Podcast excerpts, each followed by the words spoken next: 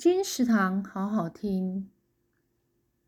书名：你可以生气，但不要越想越气。作者：水岛广子。你也会这样吗？每当事情乱了套，就容易焦虑、气愤或沮丧，被情绪化的龙卷风卷得乱七八糟的。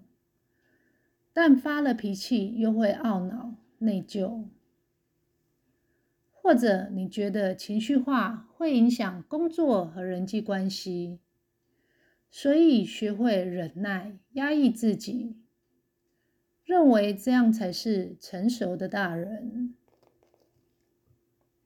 想要解开人际相处中的情绪纠结。首先要接纳这些情绪是自然而有用的，坦诚自己陷入了困境，才能有智慧的运用这些情绪症状，努力应对眼前所发生的事情。